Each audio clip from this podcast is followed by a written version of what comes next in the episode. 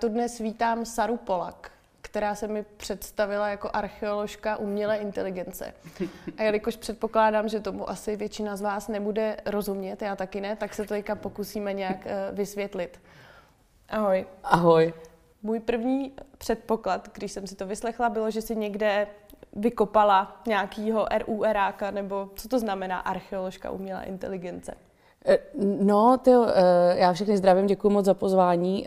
Já vlastně se, protože ten můj obor jako úplně neexistuje, tak jsem se musela nějak pojmenovat a přišlo mě nejjednodušší vlastně pojmenovat to, co jsem vystudovala, což je archeologie, kognitivní evoluční antropologie a to, co dělám za kariéru posledních skoro deset let, což jsou technologie a převážně umělá inteligence. A vlastně čím díl to dělám, tak tím víc mi to splývá jako jeden obor, že když se díváme jako na eh, historii lidstva z nějaké archeologické perspektivy, tak nejenom, že tam zájem o mechanizaci vždycky byl, že už i Leonardo da Vinci prostě vyráběl automatony, takže to my to jako máme rádi jako lidstvo, ale že vlastně ten sociální efekt technologií, ať už je to pazourek nebo flétna z kosti nebo e, parní stroj nebo elektřina, tak jako tam jsou vždycky podobné paterny. A to, co vidíme teďka, vlastně ten dopad, ať už je to umělá inteligence nebo konec konců fenomény, jako je třeba krypto nebo blockchain, takže jako to, to lidstvo na to reaguje jako velmi podobně. Takže mně vlastně přijde nejzajímavější jako studovat takový ty plošní paterny toho, jak lidstvo se postupně vyvíjí, jak adoptuje historické technologie a tak jsem si říkala krucifix, jak to pojmenovat, aby to bylo trošku mysteriózní, bych vypadala hustě, takže tady to z toho vyplynulo. No. Kolem tebe, když si člověk googlí, tak je těch mysteriózních slov jako docela hodně, o transhumanismus, a k tomu se možná ještě dostanem. Ale mě by zajímalo ještě takhle z úvodu, kdy se začala zajímat o IT, protože předpokládám, že umělá inteligence na to nějak navazuje, na tady tenhle obor. No, vlastně IT, um, Ona IT je hrozně jako, jakoby úzká jako definice. Mě vždycky zajímaly prostě technologie, ale ať už jako manuální, že třeba e, s, s dědečkem, tak e, jsme na chalupě prostě jsem zatloukala hřebiky, jako já jsem vždycky byla taky jakoby mechanický dítě, tady v tom jsem si třeba vůbec jako nehrála s panenkama, furt jsem si hrála s legem, nebo jsem si stavěla farmu, takže mě zajímaly vždycky ty systémy a to, jak ty věci fungují. Třeba jsem měla takovou Batmanovskou ponorku, která střílela šípy, úplně fantastická záležitost. A, e, takže to mě zajímalo jako vždycky, ale e, jako nějak jsem si říkala, tyjo, ta archeologie, já jsem četla jako od malinka, mě naši vodili do muzea, měli jsme k tomu doma také jako vřelej vztah, takže ta archeologie mi vykrystalizovala už někdy jako v osmi letech. Já jsem se v osmi letech rozhodla, že tam prostě půjdu na Oxford studovat archeologii, jako z nějakého obskurního důvodu, jsem byla zvláštní dítě. Ale ty technologie mě vlastně doprovázely furt, ale tím, že mě nešla matematika, tak mě vlastně nenapadlo, že bych, eh, jako, že bych se učila prostě programovat a že bych tomu jako věnovala ty roky, protože jsem se prostě bála, že mi to nepůjde a jak jsem byla ambiciozní, chtěla jsem něco dokázat, tak jsem vlastně nechtěla jít do toho, co jsem viděla, že pro mě byla třeba nějaká mentální překážka.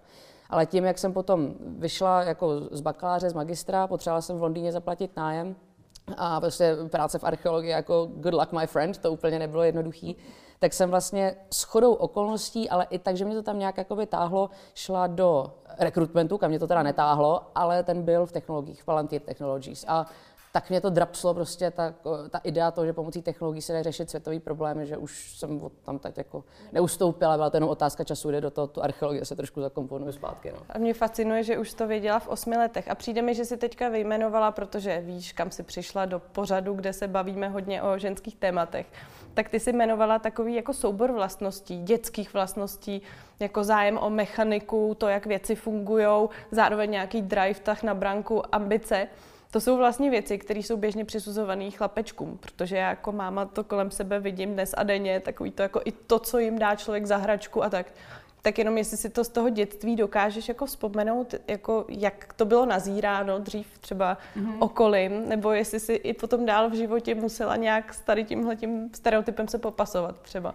Super otázka. Já se přiznám, a teďka do toho v žádném jako, uh, způsobem jakoby nechci hodit granát, ale já vlastně jakoby takový tu, uh, tu genderovou tématiku, tak já jsem nikdy jako moc nevnímala. Já jsem vlastně zastánce jakoby osobní svobody a jako je mě úplně fuk, jestli ten člověk je chlap, ženská, nebo jak vždycky říká moje babička, uh, jako zelený s fialovými puntíkama, to je úplně jedno, prostě jenom, aby ten člověk jako měl tu možnost jako je v tom světě vyniknout a ukázat to, co umí. A vlastně mám obrovský štěstí, že moje rodina ke mně přesně takhle jako přistupovala, že já jsem asi byla taková trošku jakoby víc klučičí holka, ale to spíš, že jsem jako hodně sportovala a to bylo s okolností navázané na to, že já v pěti letech tak mě Eh, blbě diagnostikovali, což si myslel, že byla viróza, byl to přitom jako těžký zápal plic jako s mykoplazmatama a já jsem v jednu plíce jako málem přišla do teďka tady mám prostě jaký, jsou to hustý jizvy, víš, co můžu říkat, uh-huh. jsem se někde poprala nebo tak, ale vlastně ta jedna plíce mi úplně jakoby nefachá tak, jak by měla A uh, můj uh, otec, tak vlastně on vyrůstal v, in, v Indii, v Bangladeši, prostě tatínek byl, vlastně tatínek je Polák, jeho maminka také Větnamka a on dělal za mladá karate. A tenkrát oni se jako rozhodli, hele, tak buď z té sady uděláme prostě chcípáka a uděláme z ní jako člověka, který jako jenom prostě mluví o svém onemocnění, anebo si ní e, prostě ji jako trošku jako zocelíme. A tak mě dali na karate už asi v šesti letech. A mě to hrozně bavilo, tak já jsem potom dělala karate, pak jsem dělala lyžování, že jako dokonce byla i možnost, že bych to šla dělat jako profesionálně, ale archeologie, archeologie, to jako to mě nikdo nepřekesá, takže jsem zůstala u, u e, šťourání se v kostrách a potom jsem i dělala jako šerm, takže já jsem vždycky dělala takový jakoby jakoby klučičí věci, ale nikdy to tak jako, nikdy jsem to nevnímala, jako ten gender vůbec. Prostě já jsem vždycky se ke mně chovala jako k saře a to pro mě bylo nejdůležitější, že mě brali jako jednotlivce a nikam mě nepasovali. Protože vlastně i z hlediska té antropologie, tak prostě růžová, tak byla za viktoriánský Anglie barva pro kluky. Jo. Takže tady ty genderové věci jsou tak arbitrární, že mě ten jednotlivec přijde, že je jakoby tomu nadřezaný. No. Když jsem byla v Keni, tak jsem zjistila, že to je barva pro ty, který porazí lva. No vida. Samburu. tak jsem taky docela koukala. Ale to je hezký, že to ta rodina takhle zvládla. Ne vždycky se to povede zároveň. Ale teďka jsem se chtěla vrátit na Oxford. Mm-hmm. A ta kolej se jmenovala Sandy Hughes. Mm-hmm původně ženská kolej s obří knihovnou, protože jinde uh, ženský tenkrát nemohli. Uh, jak se tam cítila, jak se ti tam studovalo na této koleji? Perfektně, jako byl to ráj na zemi, jako, já to byly, jako kromě toho, co zažívám teď, což jako je za mě extrémně šťastný období jako z mnoha důvodů, tak to byl, byly nejšťastnější roky mého života. Ten Oxford byl skvělý a tam jsem vlastně ten vlastně ten gender jako taky nepocitovala. Tam uh, jako částečně ta St. Hughes, ona spíš tím, jak je to velká kolej, tak všechny tři ročníky bydle jako na tom kampusu. Mm. A uh, vlastně jako jenom pro vysvětlení, tak uh, Oxford tak je složený z nějakých 30, já nevím, 6, 8 kolejí a každá funguje jako individuální univerzita, že má svůj rozpočet, svoje ubytování, svoji identitu, všechno. A St. Hughes tak byla jenom jedna z šesti, kde se učí archeologie a antropologie a všechny ty tři ročníky byly na tom místě, takže tam se spíš vytvoří jako ta komunita, jako hrozně jako úzce, že prostě můj nejlepší kámoš Edmund nebo Olí, tak jako jsme spolu bydleli celý tři roky, bylo to jako super, ale na tom Oxfordu bylo krásný to, že zase tam jako se k vám chovají jenom podle toho, jestli jako to dáváte tu výuku. A zase je jim úplně jedno, kdo chce, dostat, jestli jste jako z dobré školy, ze špatné školy, původem, kde je vaše rodina, vám se to vlastně dnem nula toho prváku úplně, úplně smázne a jde jenom o to, co předvedete prostě jako v těch esejích a na těch zkouškách. A to mi vlastně přijde jako nádherný. Takže já jsem tam byla jako hrozně svobodná no, tady v tom. To je skvělé. Já myslím, že tohle v Čechách úplně ještě není takhle, mm, takhle mm. ideální. Ale proto se i zeptám, proč jsi vlastně vrátila do Čech s takovýmhle super CVčkem, skvěle nastartovanou jako uh, vzdělanou kariérou že jo, v tom oboru a tak. Tak uh, kde byla ta motivace? Jsi hrozně hodná. Já si to, to tady připadám hned jako uh, mé, mé ego zde roste, děkuju. ne, tak jako byla to kombinace několika důvodů. Jeden, jeden z těch důvodů byl, že ona ta Anglie, to, my si furt jako v těch Čechách myslíme, že ten západ je prostě super. A je to rozvojová země v mnoha aspektech. A to nic proti žádným přátelům angličanům, co se na to koukají. Jako, eh, ty, zažila jsem tam jakoby super roky, ale jako to zdravotnictví, to, jak je to prostě drahý jak mrcha, to, že naopak mi přišlo, že taková ta jakoby politicky korektní politika už potom právě třeba v těch technologiích, že už potom tě nutějí dělat ten produkt, aby to bylo jakoby politicky moderní a ne, aby to byl dobrý produkt, který reálně někomu pomůže, tak to už, je, už to bylo prostě jakoby na mě moc. A jako i s, s, s nějakýma osobníma věcmi to bylo spojené, taky už se mě stejskalo. Já jsem jakoby, já jsem jedináček, mám jakoby hrozně malou rodinu, že tam prostě jako maminka, babička, teďka už bohužel ani jeden dědeček a tlustý pes Bubíno, ten, ten je super. A tak se mi taky už po nich stejskalo, no, takže jsem se chtěla vrátit a upřímně od té doby, co jsem se vrátila, tak jsem úplně jak v Jiříkově vidění. Já jsem šťastná, vím, že spousta lidí jako je třeba jako nešťastných jako z té situace politicko-společenský, ale když jako se od toho odhlídne, tak jako tady je vlastně krásný život. No. To je úplně skvělý slyšet. Já myslím, že teďka zrovna to docela je potřeba slychat častěji.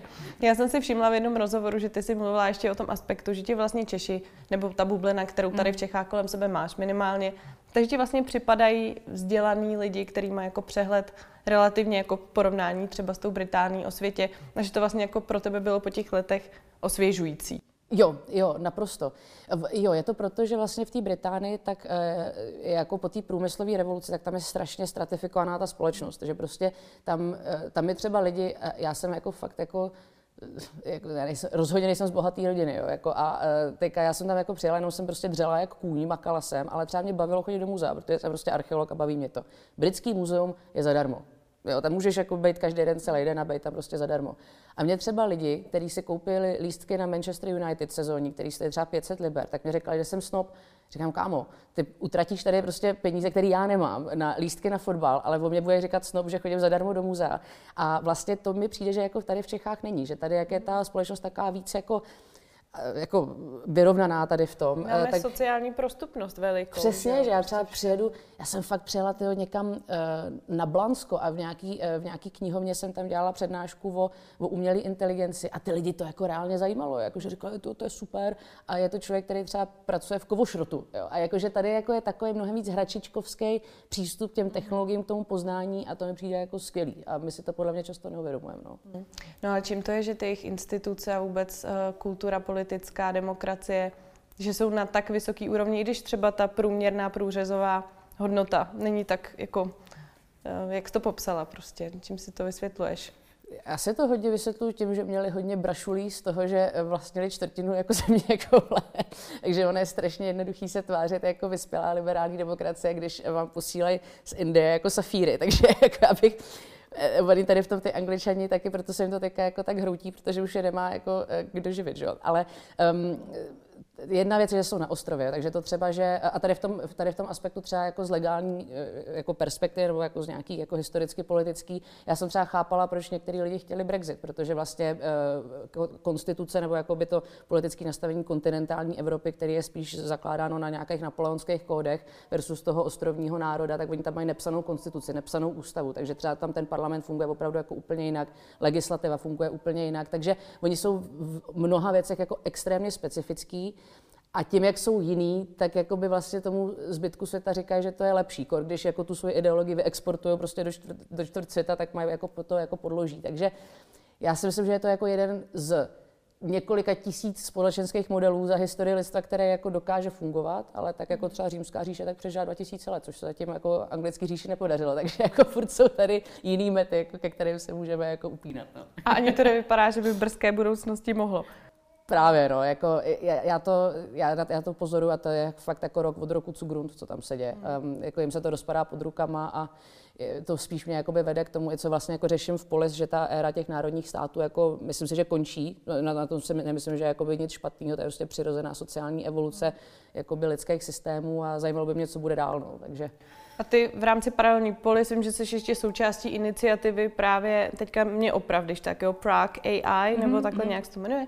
A vy chcete prostě z Česka a dořekni to za mě udělat ty dvě instituce chtějí dvě velmi odlišné věci. Ale já myslím teďka tu Prah. Prague AI tak chce udělat z, um, z České republiky, jakoby, nebo z, takhle z Prahy, Světový centrum umělé inteligence, uh, což mi přijde jako skvělý, skvělý přístup a jako něco, co je velmi realistický, že ten talent je tady neskutečný, ať už jsou to ty firmy nebo ty borci, co tady jsou, na, ať už na ČVUT nebo na Matfizu nebo i v zahraničí, co sem potom vracej um, paralelní polis, tak já tam jsem relativně krátce, asi rok a tři měsíce, než bych to počítala, ale to je eh, pro mě úplně, to, to bylo jak, jak prožívám teďka to, co jsem prožívala na Oxfordu, tak prožívám jako v paralelní polis, že tam je jako přijde naprostá svoboda, uh, vůbec tam nikdo neřeší, kdo jste, odkud pocházíte, jenom prostě ten barák prostě musí nějak přežít, musí přežít jakoby ty ideály, aby se vlastně vzdělávací neziskovka, že tady ten trojuhelník tak je věda, technologie a umění, takže my vlastně multioborově se snažíme jako vzdělávat ty lidi, aby byli připraveni nastavení a tu společnost, ve které žijou a uměli reálně kriticky přemýšlet, nejenom jako umět opakovat ten buzzword. Takže um, No, to, to, to mě teďka jakoby naplňuje. Mám tam, založila jsem tam taký technologický rychlý šípy, vlastně Pioneers, takovou klubovnu, eh, spolu s kamarádama, takže to, tomu se teďka věnuju a je to, je to super. No. A kolik vás tam je? Věnují se tomu kluci i holky, nebo je to jako hodně, hodně mužská? Já vím, že ten gender nevnímáš, nebo gender, hmm. že to trošku jako... Ale zajímá mě, jak je to tam složený. Je to, je to vtipný, protože vlastně ta zakládající skupina uh, z toho ven, že tak to je jako um, prostě umělecká skupina a, a tam jsou, jako kluci jsou super a to jsou prostě kámoši, co jako dělali, že jako se znali třeba jakoby nějak z oboru, ale vlastně jakoby na, na všech exekutivních pozicích v polis, tak jako vlastně většinou historicky, když si o tom popřemýšlím, tak jsou ženský. Jo, prostě třeba Katka, co shodou okolností eh, teďka má miminko, je, je úžasná, tak eh, ta, eh, ta to tam víceméně jako celý jako exekutivně vede. Teďka nabíráme nového community manažera, prostě zase ženská, jo, takže my tam jako neděláme, že bychom ty ženský jakoby speciálně vyhledávali, že to na tu pozici musí být jako z hlediska nějaký kvóty, ale přirozeně to prostě vyplyne, vyplyne tak, že je to jak kmen prostě subsaharské, jo, jako že prostě ženský tam fungují, chlapy tam fungují, nikdo to jakoby neřeší, každý má nějakou svoji roli a vlastně, když se na to tak podívám, tak třeba naši scholars v rámci té klubovny Pioneers, tak jich teďka my chceme mít za každý rok 15, prostě podpořit talentovaný děcka, co třeba nemají právě buď peníze, nebo oporu doma, nebo že třeba šikanou ve škole, protože jsou chytrý.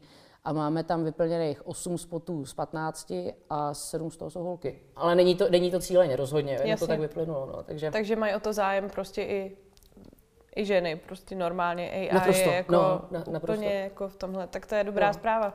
Mně jako lajkovi připadá, že vlastně v České republice na tom nejsme ani třeba moc dobře s digitalizací kor státní zprávy třeba mm. a mhm. tak. Takže vlastně pro mě je trochu překvapující slyšet, že bychom měli mm, být nějak jako uh, na tom dobře třeba v této oblasti AI, nebo že bychom mohli mít na to tady jako dobrou živnou půdu. Mm. Překvapuje mě to. Jak to spolu souvisí úroveň digitalizace prostě a AI? Je to vůbec nějak spojitý nebo ne? Určitě, hrozně moc. Já vlastně čím díl se pohybuju v AI, tak tím víc vidím, že to o té AI vůbec není. Protože všichni chtějí dělat AI, protože to je buzzword, ale abyste byli schopni dělat AI, respektive spíš jako strojový učení nebo nějak ty data zpracovávat, tak musíte ty data mít. A to já jsem třeba dělala právě dlouhou dobu v průmyslu a my jsme často se nám stalo, že jsme přijeli do fabriky a potkali, potřásli jsme se tam pravicí s tím inovačním manažerem a on řekl, no, tak data máme a měli je prostě v šanonech. Jo. Takže jako ta digitalizace je první věc. Druhá věc je v tom vzdělat ty lidi, eh, kterých se to bude týkat, který se boje, že přijdou o práci, který se boje, že ten prostě robot nahradí a který jak nechápou, co je pod tou kapotou, tak tím více toho boje. To jak v hororu, prostě když vidíte Samaru, tak už se jí bojíte míň, a když nevíte, co z té televize vyleze, no, tak se toho bojíte strašně. Že lidská představivost je hrozná. A Uh, takže tady v tom si myslím, ta digitalizace je hrozně důležitá a jak si zmínila Prague AI, tak vlastně v rámci Prague AI i Čekýtas, uh, tak uh, já a Tomáš Mikolov, tak jsme taky jakoby se snažíme být garantama toho Elements of AI programu, který vlastně vzdělává ty lidi o umělé inteligenci, ale i v rámci té Pioneers klubovny, jak jsem zmínila, tak ono to propojení s tím technologickým scoutem je velmi cílený, že my chceme prostě dělat um, tak odborky nebo prostě bobříky, ale 21. století. Takže jako to, co třeba já scout, to já obrovsky obdivuju. A my, vlastně hodně lidí v polis, tak jsou i skauti, ale my tam vlastně tvoříme takový nezávislý skautský oddíl, které, kde ty děti budou prostě umět šifrovat, kde budou umět základy umělé inteligence, eh, bránit se kyberšikaně, jo, aby jako fakt, a vždycky to dostanou toho bobříka. Takže to k tomu to jako tam směřujeme. No. A vy třeba i školíte v té státní správě, když třeba teď mě tak náhodou napadá třeba hygienický stanice nebo tak? Eh, v rámci Elements of AI a Prague AI rozhodně. Mm. Já i jakoby na vlastní triko, tak se snažím dělat vlastně jakoby co nejvíc jako pro bono tady těch jakoby školících věcí. Eh, samozřejmě, když to není pro bono, tak jako taky se to občas hodí třeba zaplatit nájem, ale jako snažím se toho dělat jakoby co nejvíc. Takže třeba knihovníky, tak se snažím tady v tom vzdělávat, který, který byli super. Jsem taky školila v Olomouci, tady na to konto bylo hrozně fajn.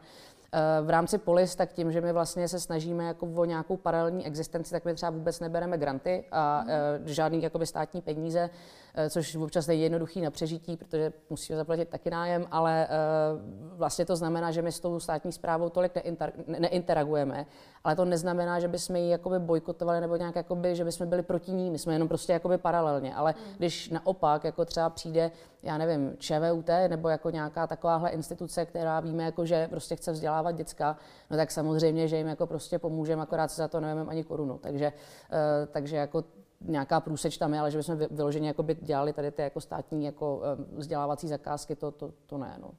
A ty, když takhle někam přijdeš, řekneš, že jsi Sara Polák a že vyškolíš v umělé inteligenci, nebo já to samozřejmě dělám zkratku, ale jenom jestli narážíš v tom veřejném prostoru českým obecně, třeba na nějaký předsudky, nebo to, co jsem ti nastínila, že se tady o tom docela často bavíme, strukturní bariéry, které by byly jako v tom oboru pro tebe, jako pro holku, která se snaží tady tohleto propagovat.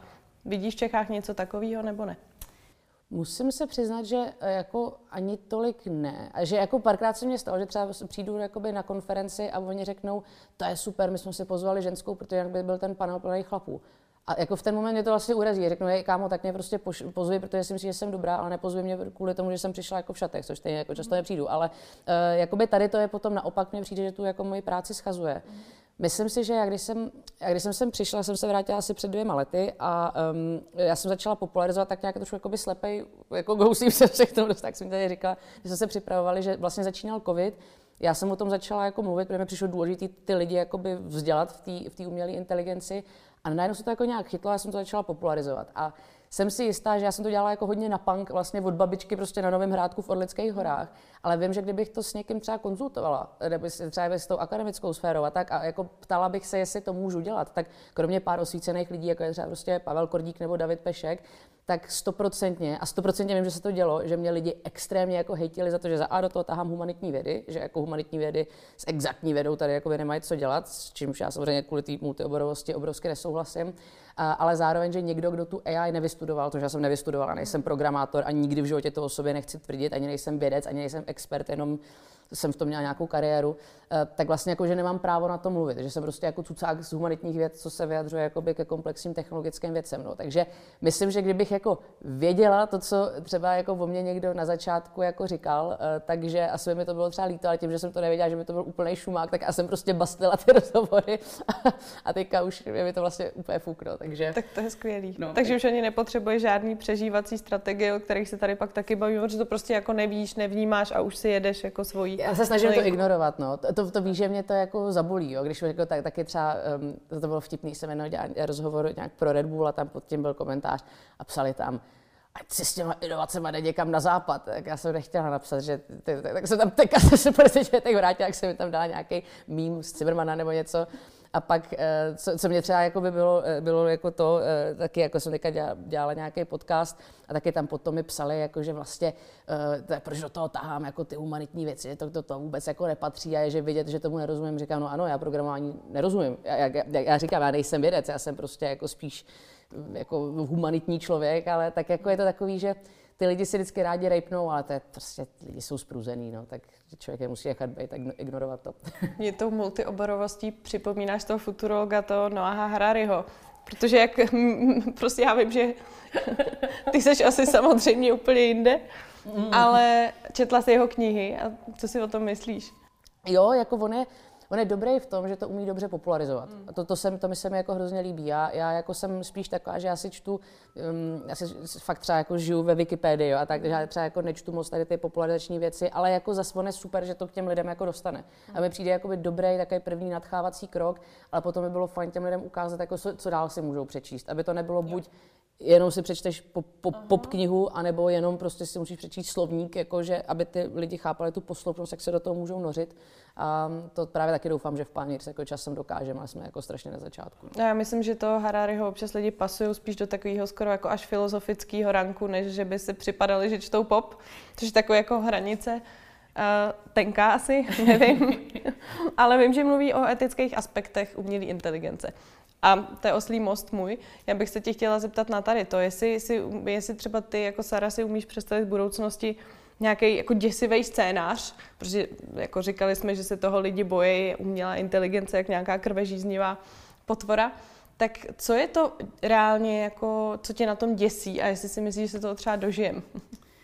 No, to je, já jsem tady v tom bývala jako hrozně jako, jako drsná, jako že prostě nemáme se čeho bát, ale já jako chápu, že jako je se čeho bát, protože jako když se podívám na to, že lidi jsou schopní zneužít tušku a papír, tak jsou rozhodně schopní zneužít jako cokoliv. Mm. Tam je důležité rozdělit dvě věci. Eh, ta, ta první je, co lidi dokážou s tou technologií udělat a to první je, co ta technologie dokáže sama o sobě. A tady si myslím, že je jakoby obrovský pomílení. Já jsem včera zrovna byla na českém románu eh, od Karla Čepka ve Vinohradech s maminkou a s přítelem, bylo to jako, jako zajímavý hrozně a tam jako, že to RUR, prostě ta celá idea je, že ono se jako sfúzuje ta, ten lidský genom, prostě to, to maso a kosti prostě s tím železem a teďka, to je jako další vývojový stupeň a ty lidi se toho bojí. Vlastně bojí se toho transhumanismu a bojí se, že bude víc jako napumpovaný člověk, akorát třeba bez smilování, ta umělá inteligence. A takhle se to jako vizualizovat, tak to prostě není. Jako umělá inteligence i když jsou třeba nějaký algoritmy, kde jakoby přesně nevíme, jak to dospěje k tomu závěru, tak ono to nedospěje, ale k tomu závěru pomocí jako vlastního vědomí. Tam jsou prostě skryté vrstvy, které jako dělají tak komplikovaný výpočty, že akorát to nevidíme, protože to nedokážeme prostě jako lidským okem pochopit, ale to neznamená, že se tam děje jakoby nějaká magie. A uh, tak to je jakoby jedna věc. Ta, tak je, je to prostě furt glorifikovaný mlínek na maso. Úžasný, skvělý, já to miluju, bez toho bychom teďka nebyli tam, kde jsme jako lidstvo, ale nemá to prostě to vědomí. A je to obrovská pr bublina, když se jako říká, že ho má. Ta druhá věc je samozřejmě, co s tím udělají lidi. Takže mm že se, eh, že se na tom třeba jakoby stanem závislým, pak se do toho někdo nabourá, prostě třeba spadne systém nemocnic to se může stát i s elektřinou. Prostě jako, když to přeženu, tak jako přijde jako solární bouře a co my budeme dělat. Jo? Jako ty generátory v nemocnicích taky prd vydržej. Takže to je s každou technologií, na kterou my se staneme závislí. Druhá věc je třeba jako, jako čistá neschopnost, že prostě ten algoritmus se jako blbě udělá, že bude blbě vyhodnocovat právě etnika, gendry a tak, ale to je zase na bázi těch dat, které se dějí pod tím. Jako za to už ten algoritmus nemůže, jo? on nemá jako nějakou svoji moralitu. Ta, ta třetí věc tak je potom samozřejmě třeba využití, využití v obraně, to jsme teďka na to psali studii s Asper Institutem, kde třeba ty autonomní drony, tak prostě, že jako někoho prostě jdou a jako zastřelej ho a to už je jako potom na bázi toho algoritmu prostě, jak, jak, jak funguje, jak je nastavený. Takže ano, zneužít se to rozhodně dá, ale nemyslím si, že by kvůli tomu ten pokrok se měl brzdit, protože ten, ono to přijde stejně že je lepší prostě ty lidi obrnit a vzdělat. Když jsme se bavili o tom, co ta AI všechno v budoucnosti dokáže, myslíš, že někdy třeba ještě za našich životů dokáže třeba napodobit nějakého génia, jako toho Mozarta, třeba o kterém ty si psala. Jehož mozek asi byl hodně jako specifický, když dokázal blažit ty mozky těch druhých. Jo, o čem to přesně bylo? Určitě. To Mozart je jako dal, další eh, strašně zajímavá kapitola, kde jako jednotlivec dokáže úplně jako vychýlit to, tím svým, tou svojí specificitou jako, úplně jako historii lidstva, ale to jsem separátně, to už to nebudu tady otravovat, ale um, Ona, ta umělá inteligence dokáže napodobit v rámci papouškování jako cokoliv. Toho Mozarta jako už teď, jo. takže třeba já jsem i dělala jeden čas, to bylo ještě tyjo, před třema lety s Microsoftem a s Neuron Soundware, tak jsme dělali na New Dvořák, což bylo vlastně, že jsme nechali prohnat uh, prostě algoritmem jako Dvořákovi skladby a on potom jako vyplivnul víceméně um, nějakou skladbu, která měla stylisticky jako to napodobovat.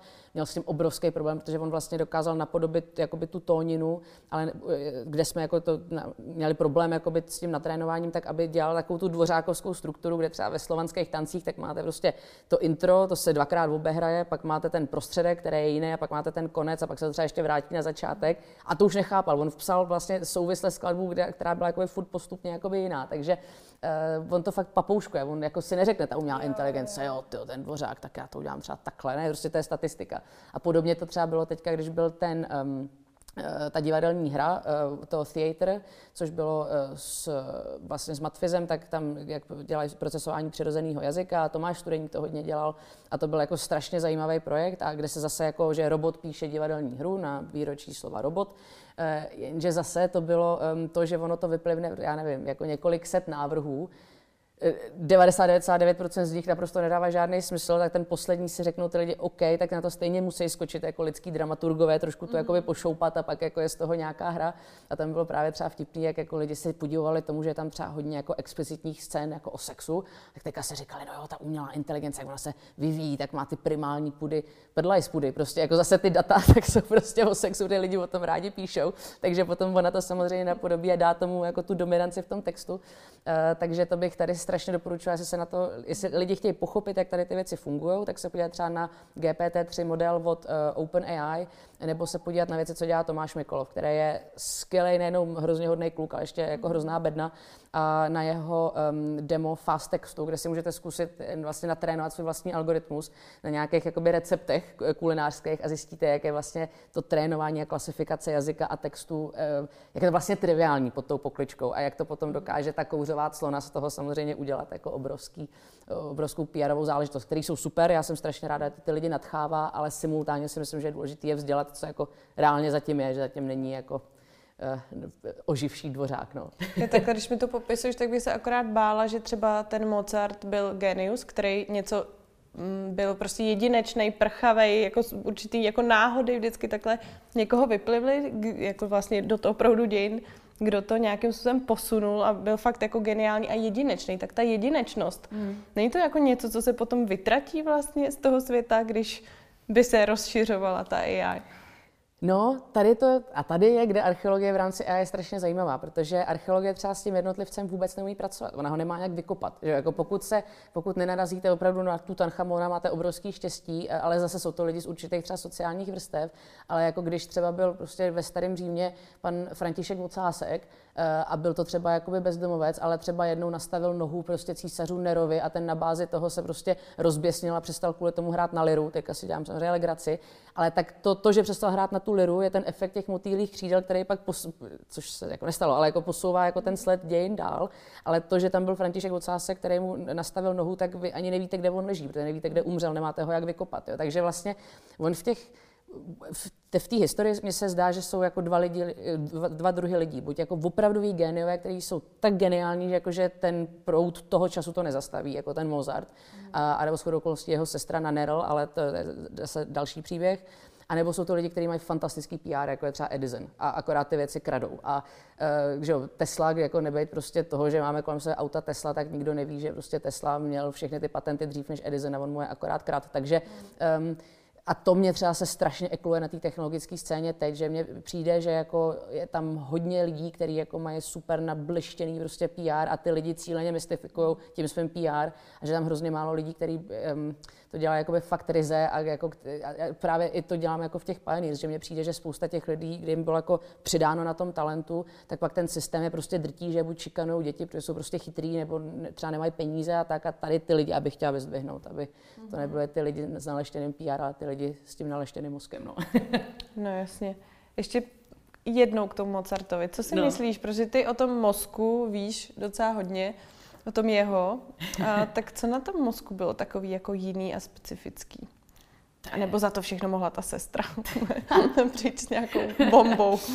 Já, já jako starý dobrý Amade, tyjo, tak musím mu připsat kredit. No. Já, jako on, Uh, těžko říct, jako ono, že jo, se taky blbě teďka zpětně to říká, protože jeho lepka nebyla nalezena, protože on byl opravdu pohřbený v masovém hrobě, takže ani ty vodlitky nemůžeme dělat. A i kdyby jsme měli vodlitek, tak to, co bylo vevnitř, to, jako, to je právě to vtipné, když lidi říkají, že AI je jako ekvivalent lidského mozku, tak říkám, kámo, prostě ani neurologové nechápou lidský mozek na to, že jsme měli nějakou jako ekvivalent. Jo. Ale eh, třeba já jsem, když jsem byla v Salzburgu a studovala jsem ty jeho spisy, tak tam bylo zajímavé, že třeba v tom, jak on píše, tak jako opravdu o tu perokresbu má úplně neskutečnou, jako extrémně jako precizní, z se dají taky určitý věci vyvodit. Zároveň je strašný zprosták, ale úplně neskutečný. On jako třeba i svojí mámě psal jakoby extrémně zprostý dopisy. Uh, on třeba um, napsal dokonce jednu takovou sonátu o líznimi e, zadek, jo, a tak, takže on byl fakt jako, jako Don Giovanni, která je jedna z nejnádhernějších oper, tak tam je celá árie o naplácání, jo. Prostě on, jako on fakt, on, on byl tady v tom, říkám si, jestli to bylo, že měl třeba Turetův syndrom, jo, jako nemohl si prostě pomoct, uh, ono i v těch skladbách občas, jako, že tam je takový najedný, jako takový muzikální jako zedmutí, jo, který by možná i tomu Turetu jako odpovídalo, zase jakoby na druhou stranu on ty skladby měl extrémně dobře promyšlený, takže uh, já jsem se o tom bavila i jednou, to už je dávno, se Simon Baronem Kohenem, který na Cambridge vlastně je to bratranec, myslím, Saši Barona Kohena, mm-hmm. a on studuje efekt vlastně, jako prostě efekt autismu, eh, právě třeba jako hodně u kluků, jako na to chování a tak. A jsme se o tom bavili jako velmi zběžně a on říkal, že to může být miliarda věcí. Jo. On prostě mohl být jako třeba depresant, mohl mít jako začínající schizofrenii, mohl jako mít právě třeba Turetův syndrom, ale každopádně jakoby byl něčím jakoby jiný ale on to dokázal jakoby dát do té hudby, protože jako měl ten prostor, že to do toho dokázal dát. On kdyby byl třeba jako prostě z chudší rodiny, tak ho prostě zavřou do ústavu. Že? A to jsou potom ty věci, že já nechci, aby tady ty lidi končili v ústavech jenom protože ten systém na ně nemá čas, eh, nebo že nemají tu správnou příležitost. Hmm. A to se možná děje v českém vzdělávání občas, protože se prostě nevytahujeme dost ty uh, talenty za pačesy. Jo, já jsem toho byla jednou jako svědkem. Já jsem učil, já jsem jako hodně se snažila jako i učit, tak těm dětskám se dostat a tak jako e, prů, průběžně, já jsem jednou učila jedno léto v Singapuru a je tady v Čechách a tak. A si pamatuju úplně jeden za všechny moment. Jsem e, byla v nějaký, nevím, druhý třídě, třetí třídě a tam byla prostě kolečko a taková paní učitelka. A tak, a co nám dává les? Tomu jelenovi, co mu dává les a tak jedna holčička je hlíčí a tak já si říkám, jelen je hlíčí nežere, ale dobrý, jako, chá, jako chápe tu pointu, že musí něco žrát, pak jiná holčička, jako, že, jako, že pije vodu, uh, nebo holčička chlapeček, to je fuk, tak já to neříkám cíleně, ale byl tam jeden chlapeček, Martínek, to si pamatuju na dosmrti, a ona na ně ukázal a on řekl, les dává jelenovi kyslík. A teď já na něj koukám, říkám, tyjo, ten borec pochopil prostě princip fotosyntézy. Prostě ve svých osmi letech. A místo by ta paní učitelka řekla, ty děcka, podívejte se, Martinku, super, tady máš jedničku a vysvětlila jim třeba v proces fotosyntézy, aby to pochopili, i když jsou malí, tak oni to pochopí. Tak ona ho sprdla, že to nechápe, že je úplně mimo, co si to prostě dovoluje a poslala ho na hambu. A já na to koukám a říkám, já jsem za ní pak šla a říkám, jestli si jako dělá legraci, že ten kluk je očividně nejnadanější z celé třídy a že teďka se bude bát promluvit dalšího půl roku. A ona mi řekla, že tomu nerozumím, že to nezapadá do osnov. No. Tak od té doby jsem se jako fakt rozhodla, že se to musí změnit. tak já děkuji za rozhovor a přeju děkuju. ti hodně štěstí s tím tady udělat z Česka, z Prahy teda, digitální hub a nějak nás posunout i v tom vzdělávání o tom. A děkuji, děkuju. že to děláš. Děkuji moc a děkuji moc za pozvání.